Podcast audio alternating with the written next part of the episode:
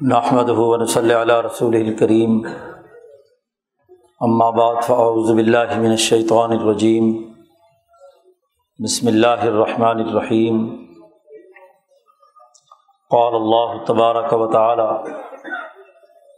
یؤت الحکمت من یشاء ومن یؤت الحکمت فقد اوتی خیرا کثیرا وما يذکر الا اولو الالباب وقال النبی صلی اللہ علیہ وسلم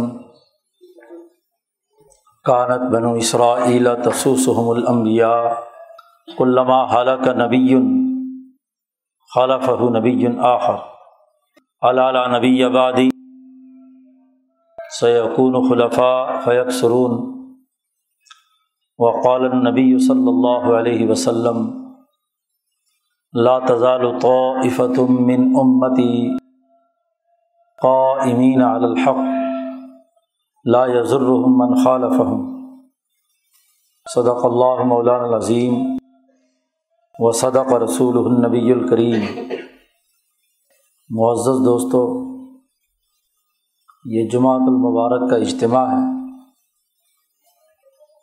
اور یہ اجتماع نصیحت حاصل کرنے، حکمت و شعور سیکھنے اپنے مسائل حل کرنے اور اپنے آپ کو دنیا اور آخرت میں کامیاب بنانے کے لیے منعقد کیا جاتا ہے۔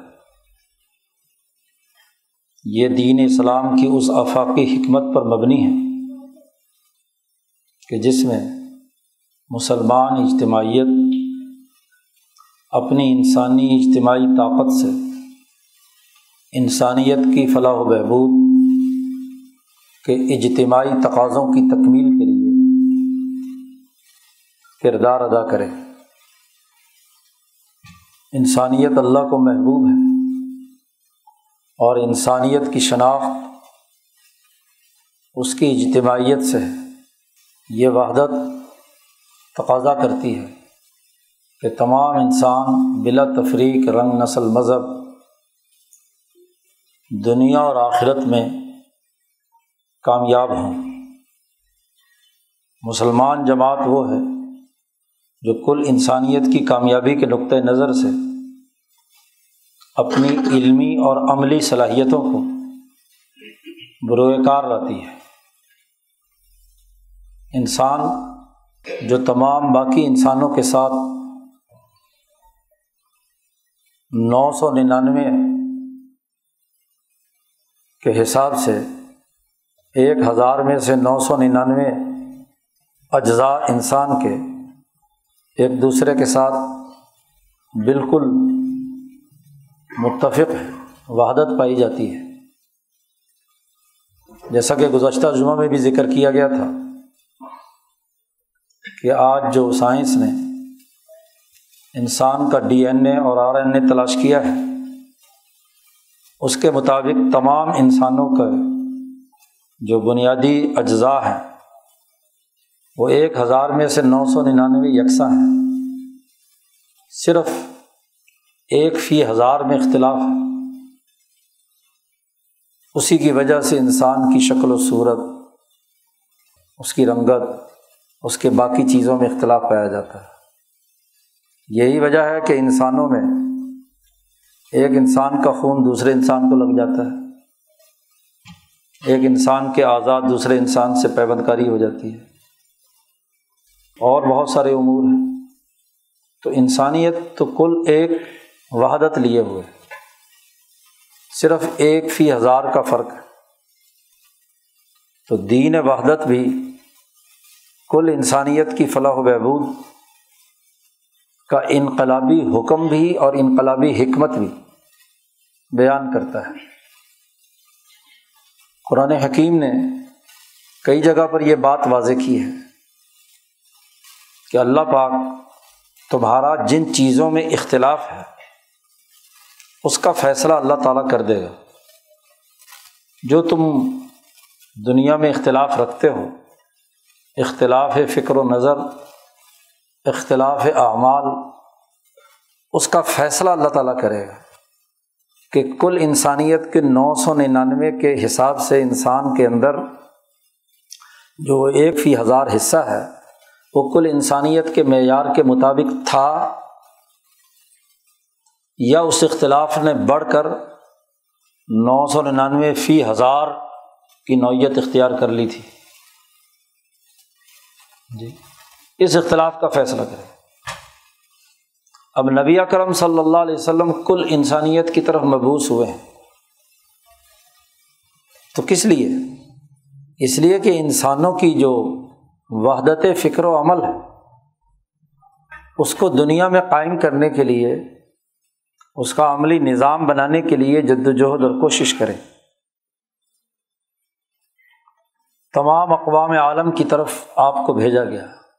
اور آپ صلی اللہ علیہ وسلم سے کہہ دیا گیا کہ ہر مسلمان اپنی نماز کی دعا میں رب العالمین کی حمد و ثناء بیان کرے، اس کے ساتھ تعلق قائم کرے، اس سے سیدھے راستے کی طلب کرے، جو مالک یوم الدین بھی ہے، جو الرحمٰن الرحیم بھی ہے، اور نبی اکرم صلی اللہ علیہ وسلم جو رحمۃ اللہ بنا کر بھیجے گئے ہیں۔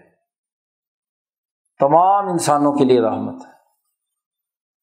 آپ کی تمام امت،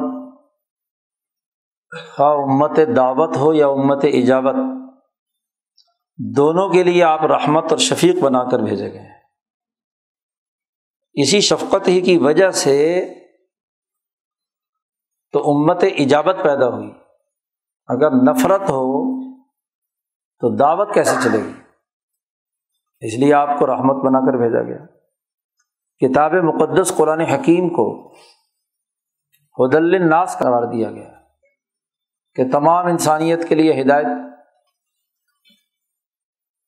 صحابہ اکرام کو جو حضور صلی اللہ علیہ وسلم کی تربیت یافتہ پہلی نمونے کی جماعت، اس کو اخرجت الناس کہا گیا۔ کن تم خیر امتن اخرجت الناس اور امام شاہ ولی اللہ فرماتے ہیں کہ یہ اخرجت جو کل انسانیت کی فلاح و بہبود کے لیے ہے، یہ نو علیہ السلام نے بھی پیدا کی، ابراہیم علیہ السلام نے بھی ایسی جماعت پیدا کی موسا علیہ السلام نے بھی پیدا کی، عیسیٰ علیہ السلام نے بھی پیدا کی۔ گو ان کے کام کرنے کا دائرہ اپنے اپنی قوم تک تھا۔ لیکن اس قوم میں ایسے تربیت یافتہ افراد تیار کیے جو کل انسانیت کی سوچ رکھتے تھے۔ نبی اکرم صلی اللہ علیہ وسلم کی خیر امت والی جو جماعت ہے، اس نے عملاً بھی کل انسانیت کی فلاح و بہبود کے لیے کام کیا۔ نظام بنایا۔ خاص طور پر خلافت اعلیٰ منہاج النبوہ قائم کرنے والے صحابہ اکرام جو حضور صلی اللہ علیہ وسلم کی تربیت یافتہ براہ راست جماعت ہے خلفۂ راشدین۔ تو اس جماعت کا بنیادی ہدف عملاً کردار ادا کرنا رہا ہے۔ تو جب کل انسانیت کے لیے رحمت ہے،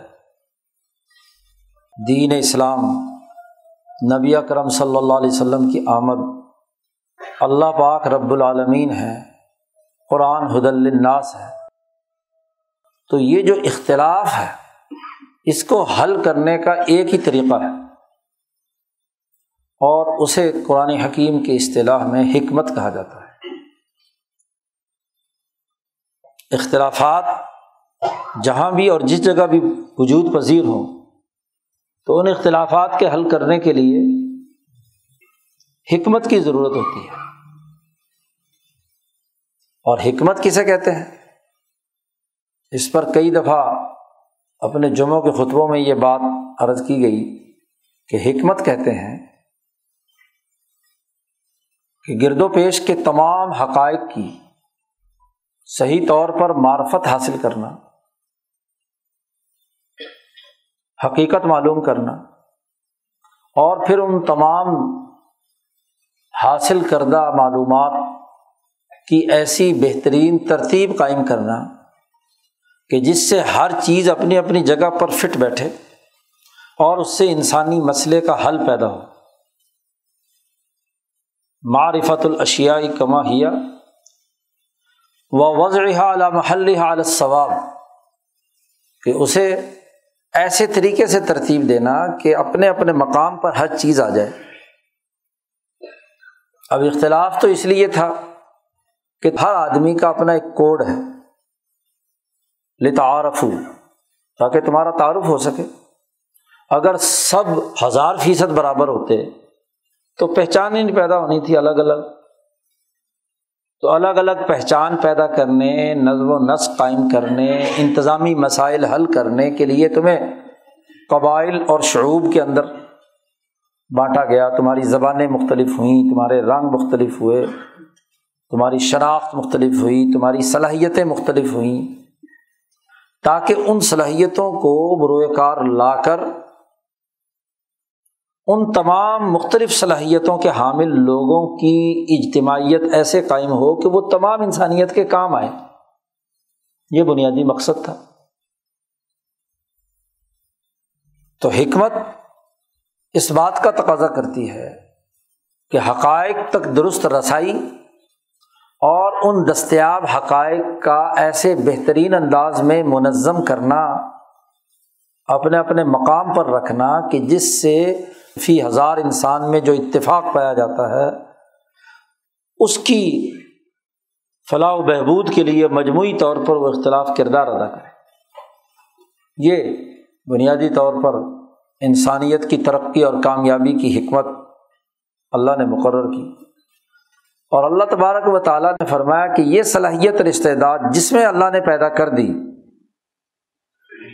جس کے اندر حکمت آ گئی، تو اسے بہت بڑی خیر کثیر مل گئی۔ فقط اوت یا خیرن کثیرہ بہت بڑی بھلائی کی بات آ گئی۔ یہ حکمت ہی ہے جو کتاب مقدس قرآن حکیم کی صورت میں آئی۔ تل آیات الکتاب الحکیم۔ حکمت والی کتاب کی آیات کہاں سے نازل ہوئی؟ تنزیل من عزیز الرحیم۔ عزیز الرحیم یا عزیز الحکیم۔ مختلف جگہوں پہ مختلف جملے اللہ تعالیٰ کی طرف حکمت کے اعتبار سے۔ الحکیم اللہ کا اسماع الحسنہ میں سے ایک اسم۔ حکیم کتاب کا وصف ہے۔ حکمت سکھانا نبی اکرم صلی اللہ علیہ وسلم کے فرائض میں سے جو محمود الکتاب و الحکمت کتاب سکھانا اور حکمت سکھانا۔ انسانی معاشرے تبھی ترقی کرتے ہیں کہ جب کسی حکم تک پہنچنے کے لیے حکمت کا صحیح اور درست استعمال کیا جائے۔ یہاں یہ بات اچھی طرح سمجھ لینی چاہیے کہ ایک ہوتا ہے حکم اور ایک ہوتی ہے حکمت۔ آج جو مغالطہ غلامی کے زمانے میں ہمارے ذہنوں میں پیدا ہو گیا وہ احکام کے پیچھے ہے۔ حکم کے پیچھے لگے ہوئے ہیں کہ حکم ہونا چاہیے پورا، ضرور ہونا چاہیے۔ لیکن ہر حکم کے پیچھے ایک حکمت کار فرما ہے۔ کس حکمت کے تحت یہ حکم جاری کیا گیا؟ کن حالات میں؟ کس مواقع پر؟ کن مواقع پر؟ اس حکم کا استعمال کیا گیا ہے۔ کیوں یہ حکم دیا گیا اس کی وجہ کیا ہے؟ حکمت اس پروسیس کو کہتے ہیں جس کے ذریعے سے حقائق تک رسائی حاصل کی جاتی ہے۔ ایک بات عام طور پر عرض کی جاتی ہے دوستوں کے سامنے کہ اس مثال کو پیش نظر رکھیے کہ عدالت کے سامنے ایک مدعی اپنا دعویٰ دائر کرتا ہے، ایک بیانیہ اختیار کرتا ہے۔ کہ میرے ساتھ مدعا علیہ نے یہ یہ زیادتی کی ہے۔ واقعات کی ایک ترتیب اپنے ذہن کے مطابق بناتا ہے اور وکیل صاحب اس کے نکات تیار کرتے ہیں کہ یہ ہوا یہ ہوا یہ ہوا یہ ہوا اور اس کے نتیجے میں میرا یہ حق مارا گیا۔ اس نے میرے ساتھ مدعا علیہ نے زیادتی کی ہے، مجھے اس سے حق دلوایا جائے۔ اب جب مدعا علیہ کا وکیل پیش ہوتا ہے تو وہ واقعات کی اپنی ترتیب بناتا ہے کہ نہیں جناب، یہ جو ہمارے درمیان واقعہ ہوا ہے، یہ ایسے نہیں، اس ترتیب سے ہے۔ یہ ہوا یہ ہوا یہ ہوا۔ اس کا نتیجہ یہ ہے کہ میں نے کوئی جرم نہیں کیا۔ اب دونوں طرف سے دعویٰ اور جواب دعویٰ عدالت کے پاس آ جاتے ہیں۔ پھر دونوں طرف کی ہاں جی بحث کے بعد ایشو فریم ہوتے ہیں۔ کہ جھگڑے کی اصل نوعیت کیا ہے؟ ان ایشوز پر گواہ پیش کیے جاتے ہیں، بحث مباحثہ ہوتا ہے جرا ہوتی ہے، وغیرہ وغیرہ، ایک پورا لمبا پروسیس ہونے کے بعد اب تمام حالات و حقائق کی معرفت حاصل کرنے کے بعد ججمنٹ جاری کرنے والا جج یا قاضی وہ واقعات کی اپنی ترتیب بناتا ہے۔ کہ ان میں سے مدعی نے جو واقعات بیان کیے ہیں، ان میں کہاں کہاں غلطی ہے اور غلط ہے، جو اس کا کوئی ثبوت نہیں ملا۔ اور مدعا علیہ نے جو کچھ بیان کیا ہے، اس میں کہاں کہاں کمزوری اور کوتاہی ہے۔ پھر وہ دونوں چیزوں کو سامنے رکھ کر اور پوری بحث مباحثے کے بعد اس نتیجے تک پہنچتا ہے کہ جو ثابت شدہ واقعات ہیں، ان کی یہ یہ ترتیب ہے۔ اور وہ ترتیب پوری لکھنے کے بعد جو ایشو فریم ہوئے ہیں ان کے جوابات لینے کے بعد، وہ آخر میں کیا ہے؟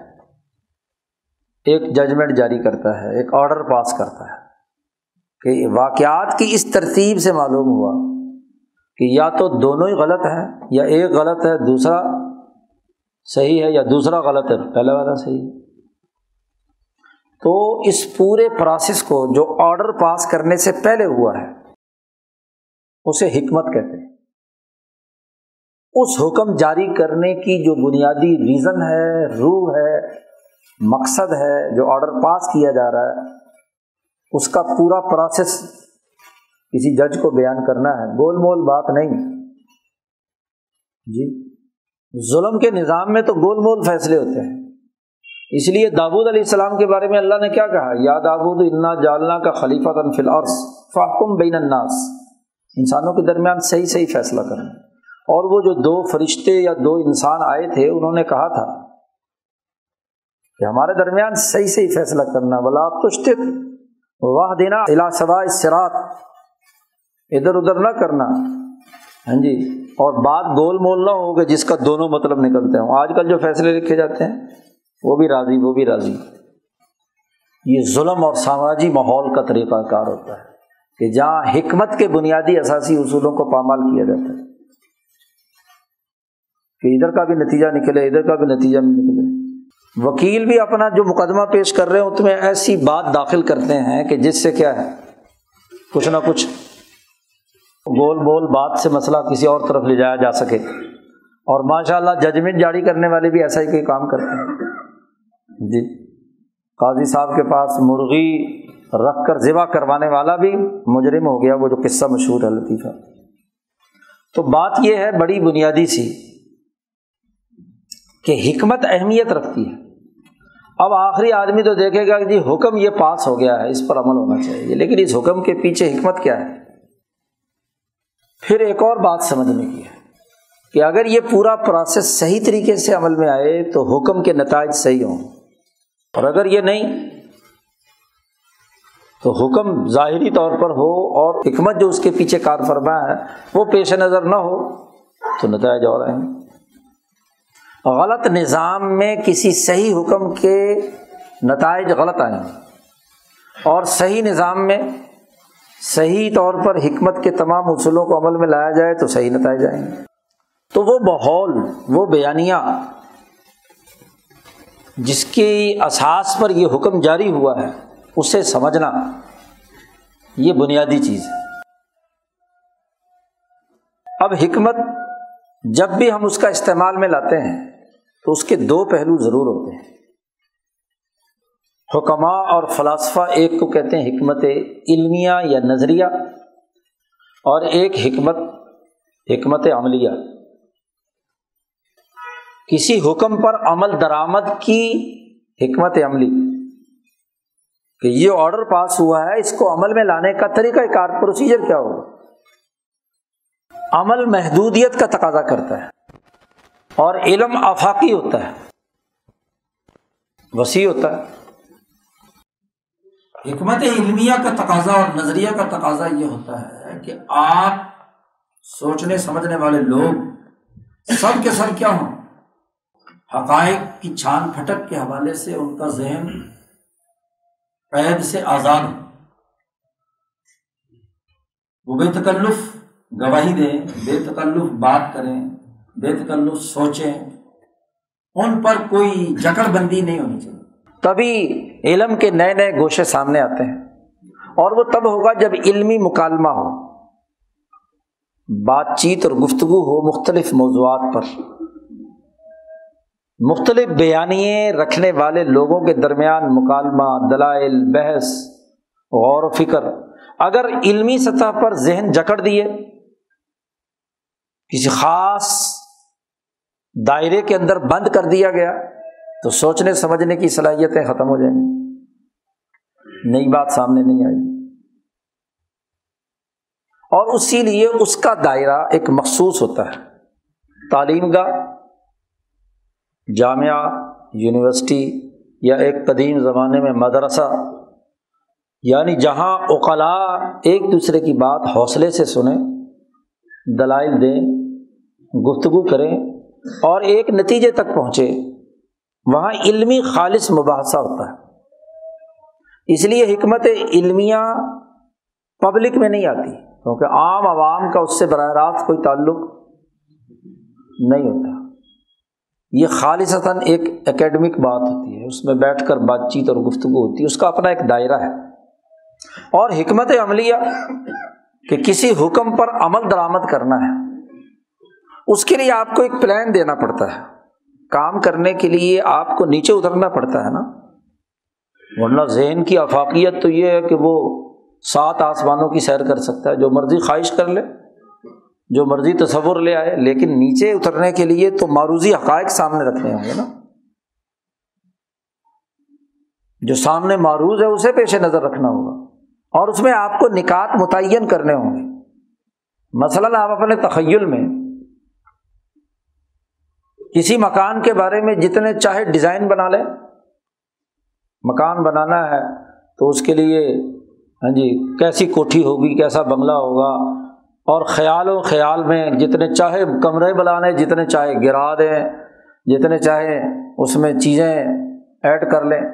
لیکن جب بنانے کا مرحلہ آئے گا تو آپ کو فیصلہ کن نقشہ دینا ہوگا کام کرنے والے کو۔ وہاں آپ یہ نہیں کہہ سکتے کہ جناب یہ دیوار بنا دی ہے تو گرا دو، دوسری بنا لینا۔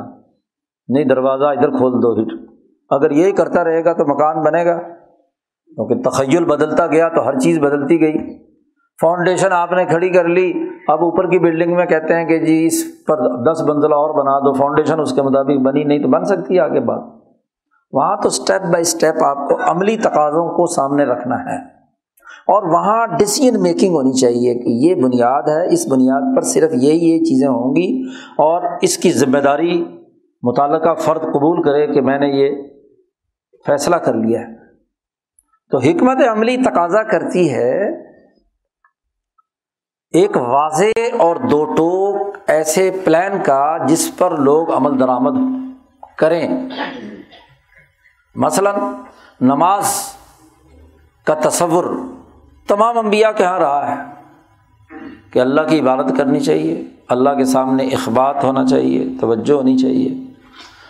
اب انبیاء کیا کرتے ہیں؟ خاص طور پر ہمارے نبی حضرت محمد مصطفیٰ صلی اللہ علیہ وسلم نے اللہ کی عبادت کا ایک پورا سسٹم دے دیا کہ نماز اس کو کہیں گے۔ ایسے شروع ہوگی۔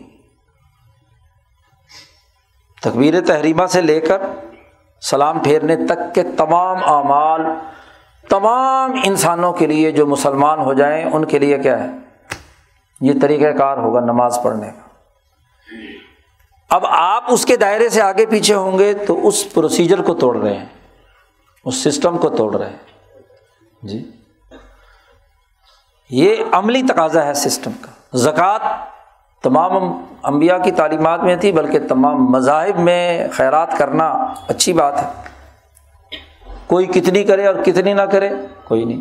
نبی کرم صلی اللہ علیہ وسلم نے اس کا سسٹم بنا دیا۔ کہ سال کے بعد سال میں ایک آدمی کے پاس اتنے وسائل موجود ہوں تو اسے انسانیت کی خدمت کے لیے اتنے فیصد ضرور دینا ہے، خرچ کرنا ہے۔ اس سے زائد اگر کوئی کرنا چاہتا ہے تو اپنی مرضی۔ نفلی بات۔ ایک چیز طے کر دی۔ ایسے ہی دیگر عبادات ہیں، حج ہے، روزہ ہے، وغیرہ وغیرہ۔ تو ایک ہوتی ہے حکمت عملیہ۔ کہ عملی طور پر ایک حکمت تشکیل دینا کسی حکم پر عمل درآمد کے لیے۔ اللہ نے حکم دیا عقیم الصلاط اس پر عمل درآمد کی حکمت عملی پورا نظام بنا کر دے دیا نبی اکرم صلی اللہ علیہ وسلم۔ اور ایک ہے حکم تک پہنچنے کا عمل۔ تو یہ دونوں چیزیں یکساں طور پر ضروری ہوتی ہیں۔ اسی کو حضرت مجدد الفسانی رحمۃ اللہ علیہ نے فرمایا کہ ایک علم الاحکام ہے جو امبیا علیہم السلام سے آیا ہے اور ایک علم اسرار دین ہے۔ دین کے اسرار و ربوس جاننے کا عمل کہ وہ حکم جو علم الاحکام کے ذریعے سے دیا گیا اس کے پیچھے حکمت کیا کیا فرمایا۔ جی۔ اس لیے اسرار الدین کی تعریف شاہ صاحب نے کی، الباحث و انحکم الحکامی ولیم میاتیہ علم اسرار الدین میں بحث کی جاتی ہے احکام کی حکمتوں سے۔ اور اس حکمت کے پیچھے کیا لم ہے، کیا دلیل ہے؟ وہ خواصل اعمالی و نکاتیہ عمل کی خصوصیات سے خود اعمال کے خواص کیا ہے وہ نکاتیہ اس کے بنیادی نکات کیا ہے عمل کے؟ انسان عمل کرتا ہے اس کے خواص اور اس کے نکات کا متعین کرنا۔ جب تک اس کا نقطہ متعین نہیں کریں گے تو عمل وجود میں نہیں آئے گا۔ آپ ہی بتائیں کہ کاغذ پر جب تک آپ زیرو پوائنٹ نہیں لگائیں گے تو کسی پلاٹ کا سائز یا بلڈنگ کا کوئی مربع، مستطیل مسلس تکون، وغیرہ بن سکتی ہے۔ آپ کی پرکار کا جو محور ہے وہ ادھر ہل جائے، ادھر ہل جائے، ادھر ہل جائے تو کوئی ضلع بھی درست نہیں ہوگا اور ضلع درست نہیں ہوگا تو کوئی نقشہ درست نہیں ہوگا۔ تو یہی تو نقطہ ہے کہ اعمال کے خواص کیا ہے اور اس عمل کا نقطۂ آغاز کیا ہے۔ بنیادی نکات اس کے کون سے ہیں؟ یہ علم اسرار الدین ہے، یہ حکمت کی بات ہے۔ تو سچے علماء وہ ہیں، اہل علم و دانش وہ ہیں جو علم اسرار الدین بھی جانتے ہوں کہ احکام کی حکمتیں اور دلائل اور اعمال کے خواص اور اس کے بنیادی نکات، وہ دونوں جانتے ہیں۔ تو تب وہ علم الاحکام یا شریعت پر عمل کرنے کے قابل ہو سکتے ہیں، ورنہ نہیں۔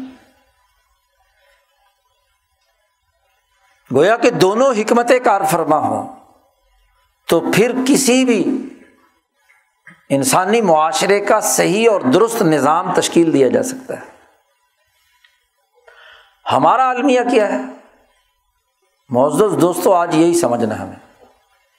تین سو سال سے جب سے مسلمان زبان پذیر ہے، اس کو جو سب سے بڑا مخمسہ لاحق ہے، اس کے اہل علم کو بھی اور اس کے عوام کو بھی۔ کہ ان دونوں کے درمیان جو توازن پیدا ہونا چاہیے تھا حکمت علمیہ اور عملیہ کے درمیان، احکامات اور حکمت کے درمیان، جو ایک دوسرے کی دونوں کی حیثیتوں کو قرار واقعی بنیادوں پر سمجھ کر عمل کرنے کا طریقہ کار ہونا چاہیے تھا، وہ ہم سے چھن گیا۔ اور یہ کسی بھی قوم کا بڑا المیہ ہوتا ہے کہ اگر اس کا نظام عملی طور پر ختم ہو جائے تو وہ اسی مقبصے سے دو چار ہوتی ہے۔ اس زوال کے زمانے میں جو سب سے بڑی خرابی پیدا ہوئی وہ یہ کہ اس دور میں دین اسلام کی تعلیمات کے حوالے سے انتہا پسندانہ دو طبقے پیدا کر دیے گئے۔ پہلے تو علم ہی سرے سے پڑھنا پڑھانا بند کر دیا گیا۔ اور اگر علم کے نام پر میدان میں چیزیں آئیں تو جو علمی دائرے کی باتیں تھیں، حکمت علمیہ سے تعلق رکھتی تھیں اسے فٹ کر دیا حکمت عملیہ پر۔ اور جو عمل سے تعلق رکھنے والی چیزیں تھیں، انہیں بعض طبقات نے فٹ کر دیا حکمت علمیہ پر۔ اب آپ دیکھیے کہ بہت بڑا انقلاب برپا ہوا، تبدیلی آئی، مسلمانوں کے نظام کے ختم ہونے کے بعد دنیا بھر پہ سامراجی تاوتی قوتوں کے تسلط کی۔ مسلمانوں کا سیاسی زوال آیا اور یورپ کی تاغوتی قوتوں نے آ کر ان ملکوں پر قبضہ کر کے پورا کا پورا ہر چیز علم و فکر اور عملی سیاسی معاشی نظام بدل دیا، تبدیلی پیدا کر دی۔ اب اس کے نتیجے میں مقابلہ کرنے کے لیے یہ ضروری تھا کہ وہ توازن وہ عقل و شعور جو حکمت علمیہ اور حکمت عملیہ کے بنیاد پر ہوتا، تو سوسائٹی مقابلہ کر پاتی۔ اور اگر ایسا نہیں ہوا، جیسا کہ ہمارے سامنے ہے، کہ دونوں چیزیں باقاعدہ ایک سوچی سمجھی تعلیمی اسکیم کے تحت بدل دی گئی۔ جی۔ عمل جس کے لیے بنیادی نکات کا متعین کرنا ضروری تھا۔ اس پر روشن خیال طبقے کے نام پر سوالات کی بوچھاڑ کر دی کہ کوئی ضروری ہے نماز ایسے پڑھنی، کوئی ضروری ہے زکوٰۃ ایسے دینی ڈھائی فیصد دینی جو عملی چیزیں تھیں خالصتا ان کو علم کے دائرے میں لا کر شکوک و شبہات کا مرکز بنا کر ذہنوں سے اس عمل کی اہمیت ختم کر دی۔ دوسری طرف وہ جو علمی مباحث تھیں، جن کا علمی مکالمے کے ساتھ تعلق تھا، وہ عوام میں رفع دین ہونا چاہیے یا نہیں ہونا چاہیے؟ آمین بل جائر ہونی چاہیے، نہیں ہونی چاہیے؟ جی دیوبندی، بریلوی، اہل حدیث، شیعہ، سنی جھگڑے، دیکھو یہ اختلافات اگر ہیں بھی تو ان اختلاف کا ایک دائرہ تھا۔ درس گاہ، ایک خاص ماحول۔ جس ماحول میں کیا ہے؟ مکالمہ ہے۔ دونوں طرف اہل علم ہے دونوں طرف کے پاس دلائل بھی ہو سکتے ہیں۔ ان دلائل پر غور و فکر اور تدبر بھی کیا جا سکتا ہے۔ ان کو عوام میں، کیونکہ ان کا اس عمل سے کوئی تعلق نہیں۔ انہیں تو وہ عمل کرنا ہے جو انسانیت کے فائدے کا ہے اور وہ مشترکہ ہے۔ نماز کے اوقات میں کوئی جھگڑا ہے کسی فرقے کا؟ رمضان کے مہینے میں جھگڑا ہے، وہ کہتا ہو کہ یہ مہینہ میرے نزدیک رمضان کا، دوسرا کہتا ہے میرے نزدیک یہ مہینہ رمضان کا، کوئی جھگڑا نہیں۔ روزے کے اوقات میں کوئی جھگڑا ہے؟ کوئی جھگڑا نہیں۔ نماز کے پڑھنے میں کوئی جھگڑا ہے؟ اللہ اکبر تقبیر تحریمہ کہہ کر شروع کرنا ہے اور سلام پھیرنا ہے، سب کے نزدیک متفق ہے۔ درمیان میں جزوی معاملات ہیں دونوں طرف کی حدیثیں موجود ہیں، اس سے کیا جھگڑ گیا جھگڑا پڑ جائے گا؟ تو جو چیزیں علمی مکالمے کی تھی انہیں میدان میں لے آئے۔ پبلک میں اور عوام کے اندر لا کر فتنہ اور فساد، قتل و غارت گری کا سلسلہ شروع کر دیا۔ جی۔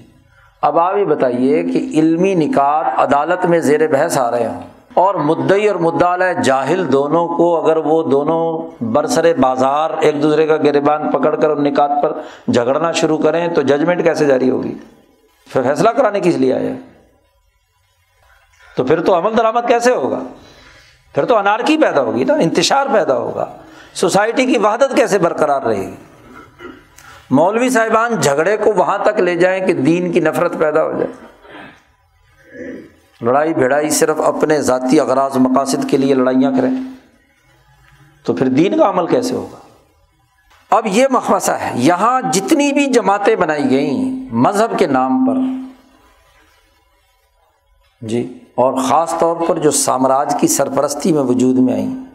ان تمام کا اگر آپ تجزیہ کریں گے، تو علمی مباحث کی بنیاد پر اختلافی نکات پر جھگڑے اور فرقے پیدا کرنے کے لیے میدان میں آئیں۔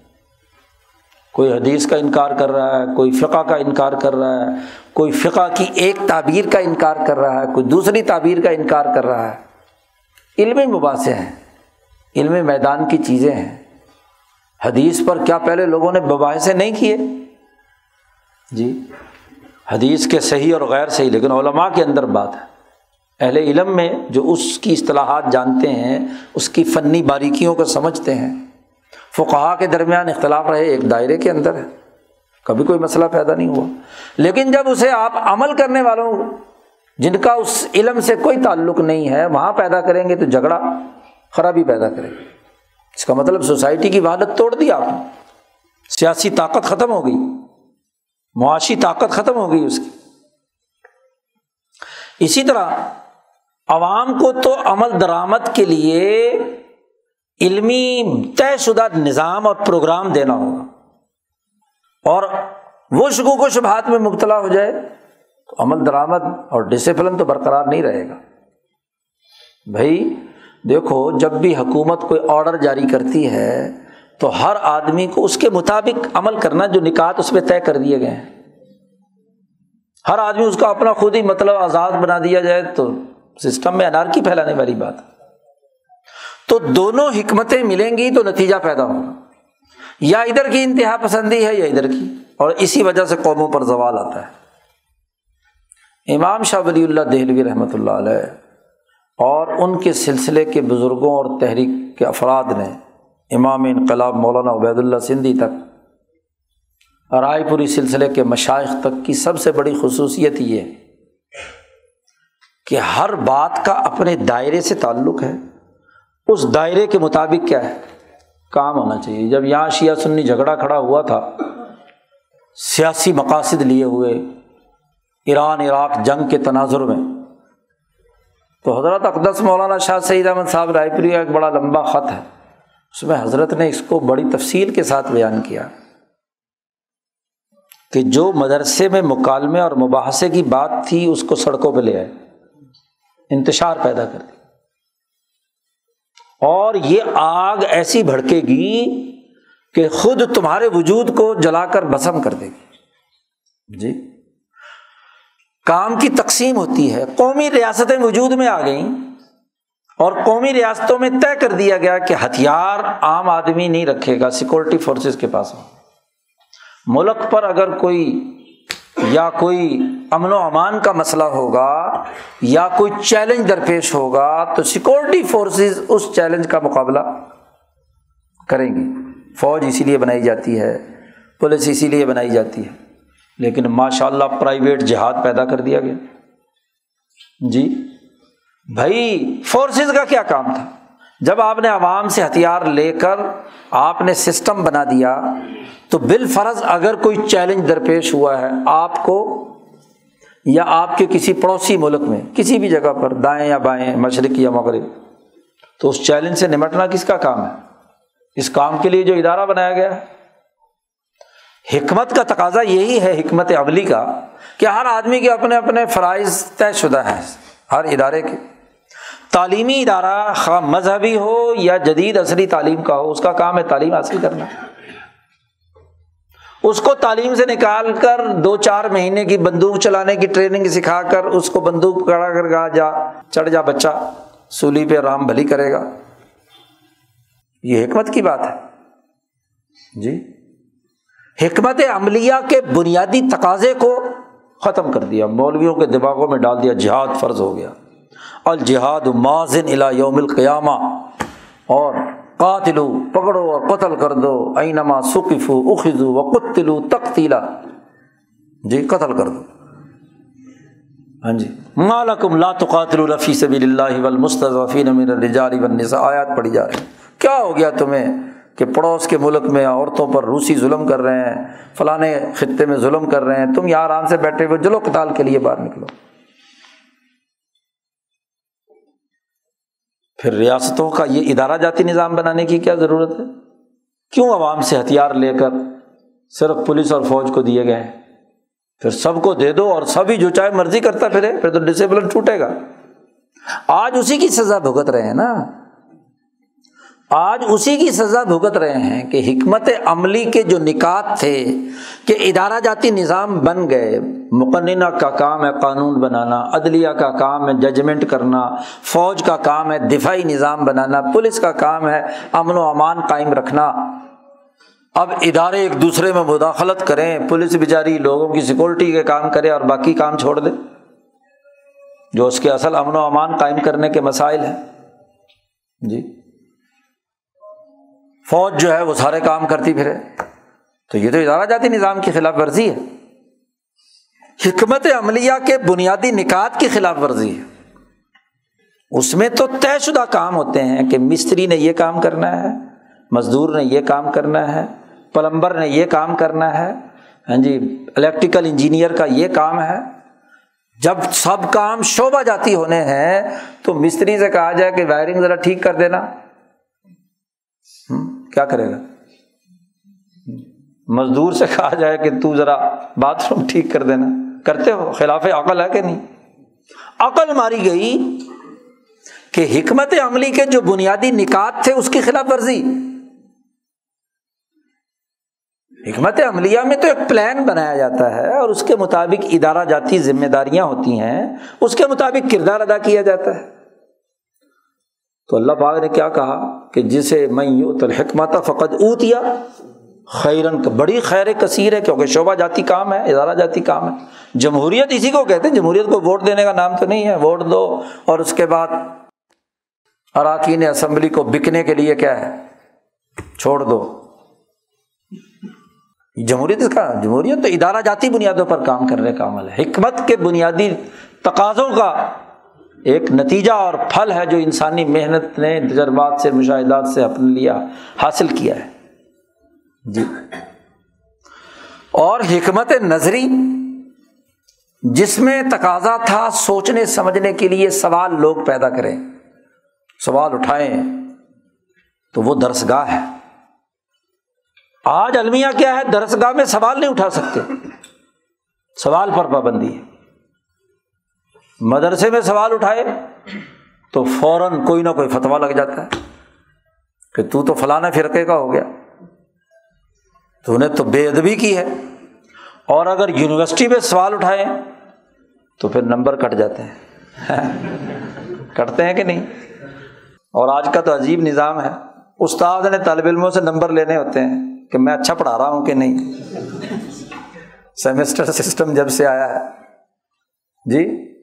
اور استاد نے ان کے نمبر لگانے ہوتے ہیں۔ تو دونوں مل کر کہتے ہیں کہ جی تم مجھے حاجی کہہ دو، میں تمہیں جی۔ عجیب چکر ہے۔ سوال کرنے کی اجازت نہیں۔ جی۔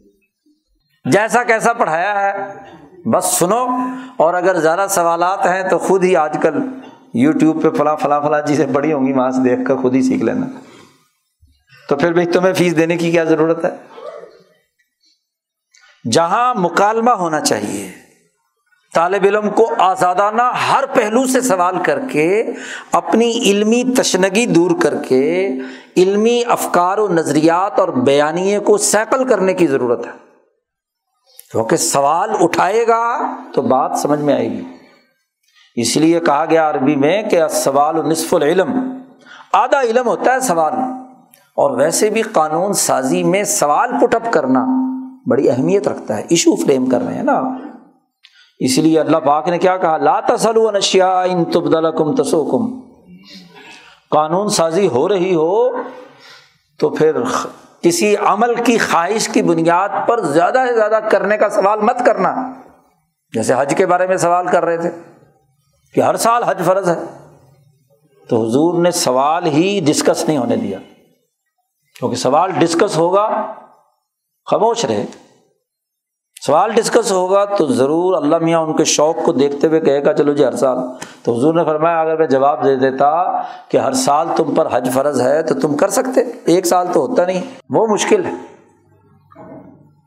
اس لیے ایسا سوال پیدا کرنا کہ جس سوال کے عملی نتائج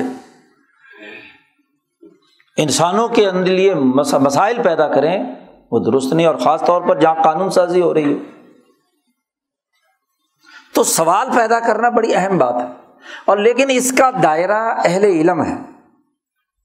چونکہ وہ اس کی اصطلاحات، اس کی ٹرمنالوجی اس کا پورا پروسیس سمجھتے ہیں، تو سوال کے لیے پہلے آدھا علم ہونا ضروری ہے۔ اور اگر جاہلوں میں سوال پیدا کر دیا جائے تو وہ تو شک پیدا کرنا ہے۔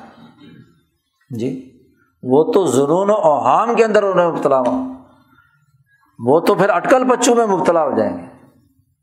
وہ کیسے عمل کریں گے؟ کیونکہ اس کا پورا بیک گراؤنڈ اور اس کا پس منظر ہر آدمی کو تو معلوم۔ اب میڈیکل سائنس کی اصطلاحات اور اس پر سوالات اٹھانے کے لیے کوئی ڈاکٹر یہاں پیراسیٹامول کا فارمولہ بتلائے تو آپ کو سمجھ آ جائے گا۔ کوئی انجینئر اپنی انجینئرنگ کے جو بنیادی اثاثی اصولوں ہیں، اس پر کسی دوسرے انجینئر سے اپنے اختلافی معاملے کو عوام میں زیر بحث لائے، جن کا اس علم سے کوئی تعلق نہیں ہے تو وہ تو احمق آدمی ہے نا۔ اور اگر لوگ اس کے پیچھے لگ جائیں تو اس کا مطلب یہ کہ وہ جذباتی لوگوں کو بڑھا بڑکا کر اپنے کسی غلط موقف کے لیے انہیں استعمال کرنا چاہتا ہے۔ اسی لیے فرمایا کہ من طلب العلم یوجارا بہل علما اول یومارا بحصفہ ادخلا اللہ النار۔ جس نے علم حاصل کیا اس لیے کہ کہ اپنے جیسے ہم اثر علماء سے سیکھ بتائے گا، جھگڑا پیدا کرے گا۔ جی۔ اور یا جاہلوں کے سامنے اپنے علم کو ظاہر کرے گا کہ علم کی بنیاد پر وہ کہ جی واہ جی واہ، بڑی علمی بات کی ہے، لہٰذا اس کی عزت کی جائے۔ کوئی شہرت، کوئی مطلب کوئی مفاد، کوئی چندہ، کوئی پیسے۔ اللہ میاں کہتا ہے اس جہنم میں داخل کیا جائے گا کیونکہ اس نے علم کا غلط استعمال کیا۔ علم کا تعلق تو حکمت سے ہے۔ اور حکمت ایک تدبر ایک شعور ایک صلاحیت کا نام ہے۔ اس کے بغیر سوسائٹی ترقی نہیں کرتی۔ زوال کے اس زمانے میں جہاں یہ خرابی موجود ہے تو وہاں ہمیں وہ انقلابی حکمت عملی اپنانی ہے کہ زوال سے نکلنے کے لیے نہ تو ایک طرف کی انتہا پسندی تشدد کی ہو اور نہ دوسری طرف کے جو شکوک و شبہات پیدا کرنے کا عمل ہے وہ دونوں میں ایسا حسین توازن پیدا کرنا، متوازن سوچ کا پیدا ہونا کہ جہاں عملی انتظامی معاملات ہیں وہاں چیزیں ایک طے شدہ سسٹم شیڈول اور طریقۂ کار کے مطابق بنانے کی اہلیت ہو۔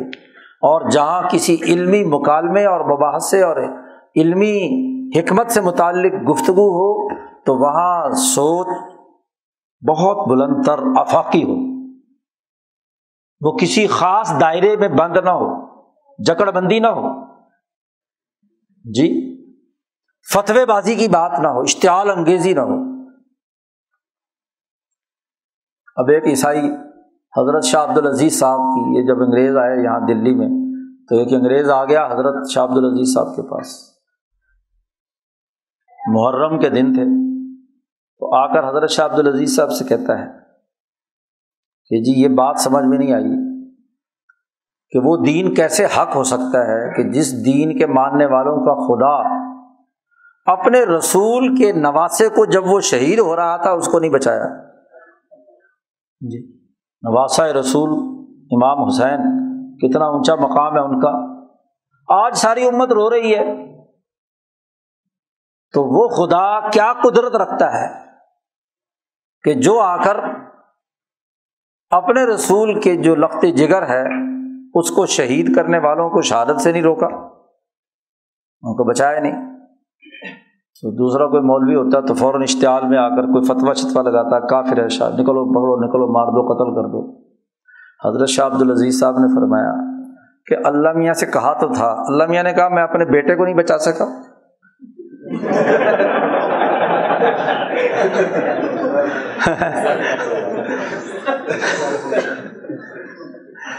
میرے بیٹے کو لوگوں نے پھانسی چڑھا دیا، عیسیٰ علیہ السلام کو۔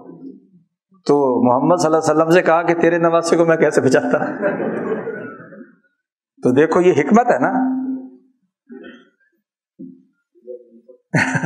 مطلب ہے کہ اب اس سوال کا کیا جواب ہو سکتا ہے؟ سوچنے پر اسے مجبور کر دیا نا۔ تو اگر اشتعال انگیزی میں آئے کہ دیکھو جی حضرت امام حسین کی توہین کی یا ہمارے رسول اللہ صلی اللہ علیہ وسلم کی توہین کر دی تو تو پھر تو معاملہ نتیجہ غلط نکلے گا۔ تو یہ حکمت و شعور۔ جی۔ حضرت مولانا محمد قاسم نانوتوی رحمۃ اللہ علیہ کا ایک مباحثہ اور مکالمہ ہے۔ وہ انگریز جھگڑے پیدا کرنے کے لیے سارے مذہبی لوگوں کو جمع کر کے ان سے ایک دوسرے پر سوالات کراتے تھے۔ تو اس میں انگریز بھی تھا، عیسائی بھی تھا، مسلمان بھی تھا، ہندو بھی، سکھ بھی، ساروں کا۔ تو اس نے وہ جو مادیت پرست تھا ایک انگریز، اس نے کہا کہ عجیب بات ہے، تم کہتے ہو اللہ ہے اور اللہ ہمیں نظر تو آتا نہیں، جو تو نظر نہیں آتی، اس کو ہم کیسے مان لیں؟ تو حضرت نے ایک ڈھیلا اٹھایا اور اس کے ایک لگا دیا۔ اس نے کہا، بڑا درد ہو رہا ہے یہاں، حضرت ذرا دکھا کہاں درد ہو رہا ہے۔ بھائی جہاں درد ہو رہا وہ دکھا تو صحیح نا۔ بھائی، ہر دیکھنے والی چیز ہی آپ نے ماننی ہے نا۔ تو ہمیں کیا پتا کہ درد ہو رہا ہے کہ نہیں ہو رہا۔ تو کہہ رہا ہے نا، درد ہو رہا ہے۔ جی۔ تو جیسے کو تیسا۔ حکمت کا طریقہ کار اہل علم کے اندر دونوں دائروں میں ہو، تو پھر تو کیا نتیجہ۔ آج ہمارا عقل و شعور مارا گیا۔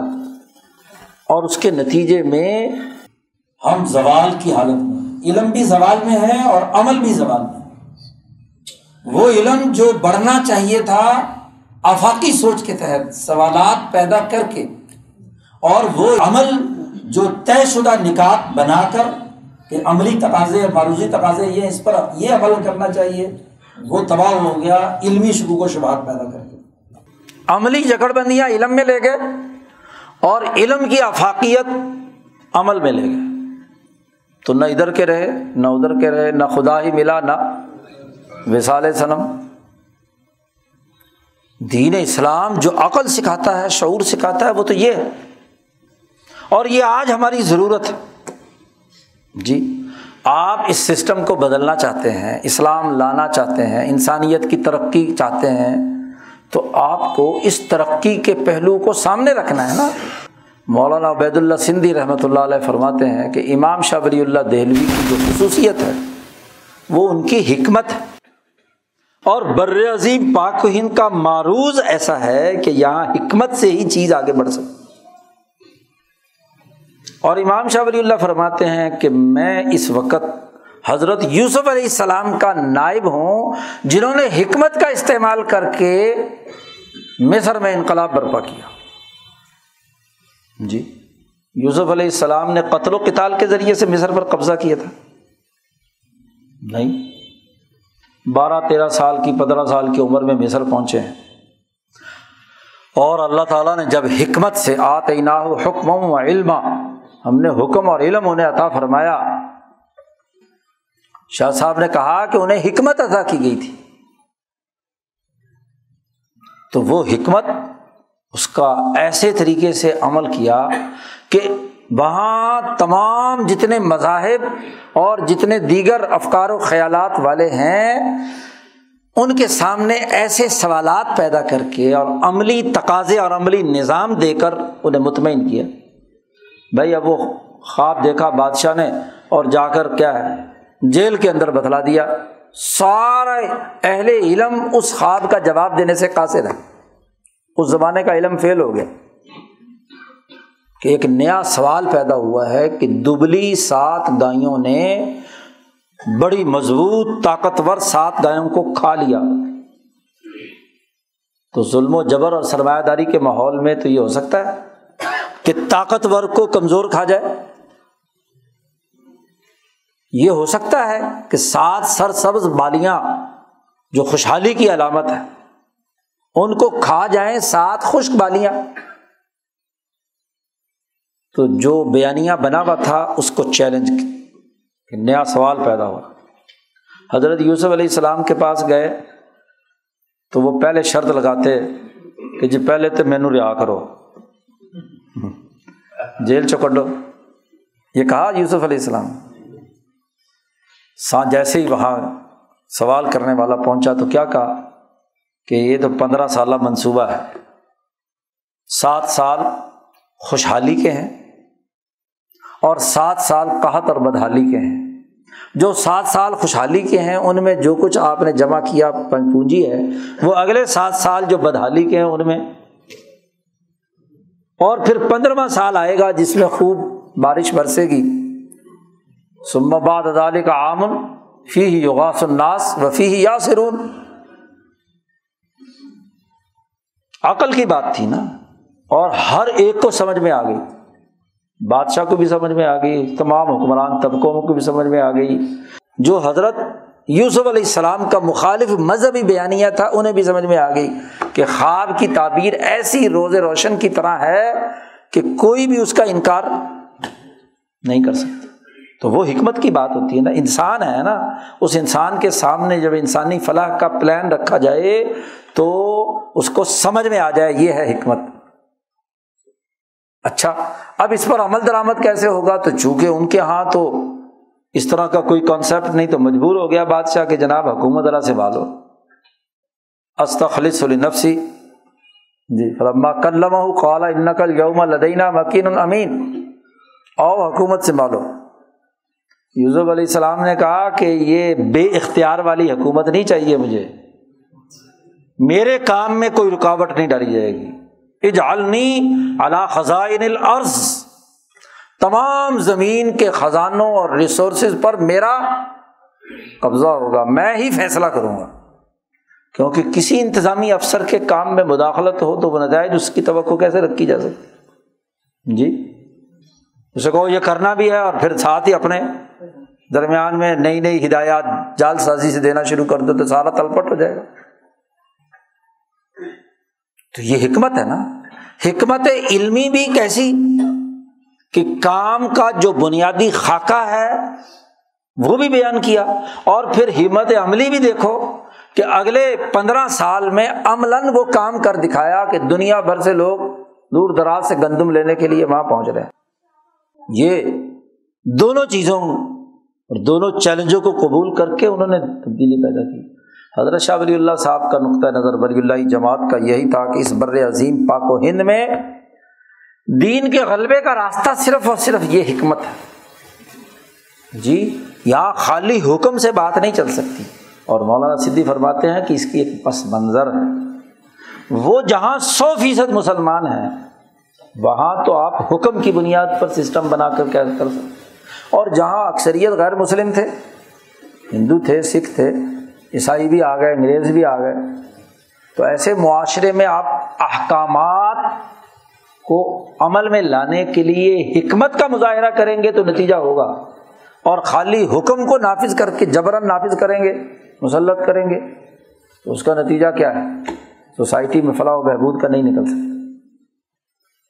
یہ وہ شعور تھا، یہ وہ حکمت آمیز پیغام تھا جو امام شاہ ولی اللہ دہلوی سے لے کر مولانا عبید اللہ سندھی رحمۃ اللہ علیہ تک اور پھر اس حکمت امیز پیغام کو لے کر پچاس سال تک اس پاکستان میں حضرت اقدس مولانا شاہ سعید احمد رائے پوری نے جد وجہد اور کوشش آج ہمارے نوجوانوں کی یہ ضرورت ہے کہ وہ حکمت کے ان بنیادی تقاضوں کو سمجھے۔ علمی طور پر انتہا پسند نہیں ہونا چاہیے اس کے ذہن جکڑ بندیوں کا شکار نہیں ہونا چاہیے۔ اور عملی طور پر جو کام کرے، اس کو ایک پلان کے تحت کرے، ایک تنظیم کے تحت کرے، نظم و ضبط کے تحت کرنے کی صلاحیت پیدا کرے۔ عمل میں نکھار نظم و ضبط سے ہوتا ہے، اور علم میں نکھار آفاقی شعور سے ہوتا ہے۔ دونوں چیزیں ملیں گی تو دراصل ہم زوال سے نکل پائیں گے۔ اور دونوں میں اگر خرابی ہوگی، ادھوری ادھوری لے لی۔ جی۔ افاقی سوچ ہو، تخیلات بڑے اونچے ہوں، رومانوی باتیں ہوں، اور نظم و ضبط اور ڈسپلن اور عملی تقاضے نہ جانتے ہوں، تو تب بھی کیا ہے؟ ہوا میں اڑتا رہے گا، تب بس باتیں لافزنی ہو جائے گی۔ جی۔ عملی جگڑ بندیاں اور اس کے معروض کا ایسا اثیر ہو جائے کہ اس عمل کی خرابی پر نظر نہ ہو، اس نظام کی خرابی پر نظر نہ ہو، جو گرد و پیش میں مسلط ہے۔ تو اس معروض کے خرابیوں کو سمجھنے کی اہلیت سے وہ محروم ہے۔ انقلابی سوچ نہیں ہو سکتی۔ تو انقلابی حکمت عملیہ بھی اور انقلابی حکمت علمیہ اور نظریہ بھی دونوں کا توازن ہوئے بغیر کامیابی ممکن نہیں۔ زوال سے نکلنے کا واحد راستہ یہ ہے۔ صحابہ اکرام کی بنیادی خصوصیت ہی ان دونوں دائروں میں اپنی شناخت پیدا کرنے کی تھی۔ عمر فاروق علم کا پہاڑ ہے۔ حضور صلی اللہ علیہ وسلم کا بچا ہوا علم کا وہ پیالہ جو حضور نے سیر کر لیا جب دودھ کو بہاری شریف کی روایت ہے تو حضرت عمر کو دیا۔ تو علم کا پہاڑ اور عمل بھی ویسی مثال نہیں ملتی۔ دنیا کہتی ہے کہ اگر ایک اور عمر پیدا ہو جاتا تو دنیا میں، پوری دنیا میں اسلام انتظامی امور اور مینجمنٹ کی عملی صلاحیتیں اور اس کا انقلابی حکمت پر مبنی پلان تیار کرنا وہ عمر فاروق سے بڑھ کر نہیں ہے۔ جی تو یہ دو دائرے ہیں۔ جی تو جب تک ان دو دائروں کے اندر ہمارے اہل علم و عمل اپنی اپنی صلاحیتوں کا نکھار پیدا نہیں کریں گے، کامیابی نہیں ہو سکتی۔ اللہ تعالیٰ ہمیں اس حکمت کو سمجھنے اور اس کے مطابق کردار ادا کرنے کی توفیق عطا فرمائے۔ وہ آخر داوانہ الحمد للہ رب العالمین۔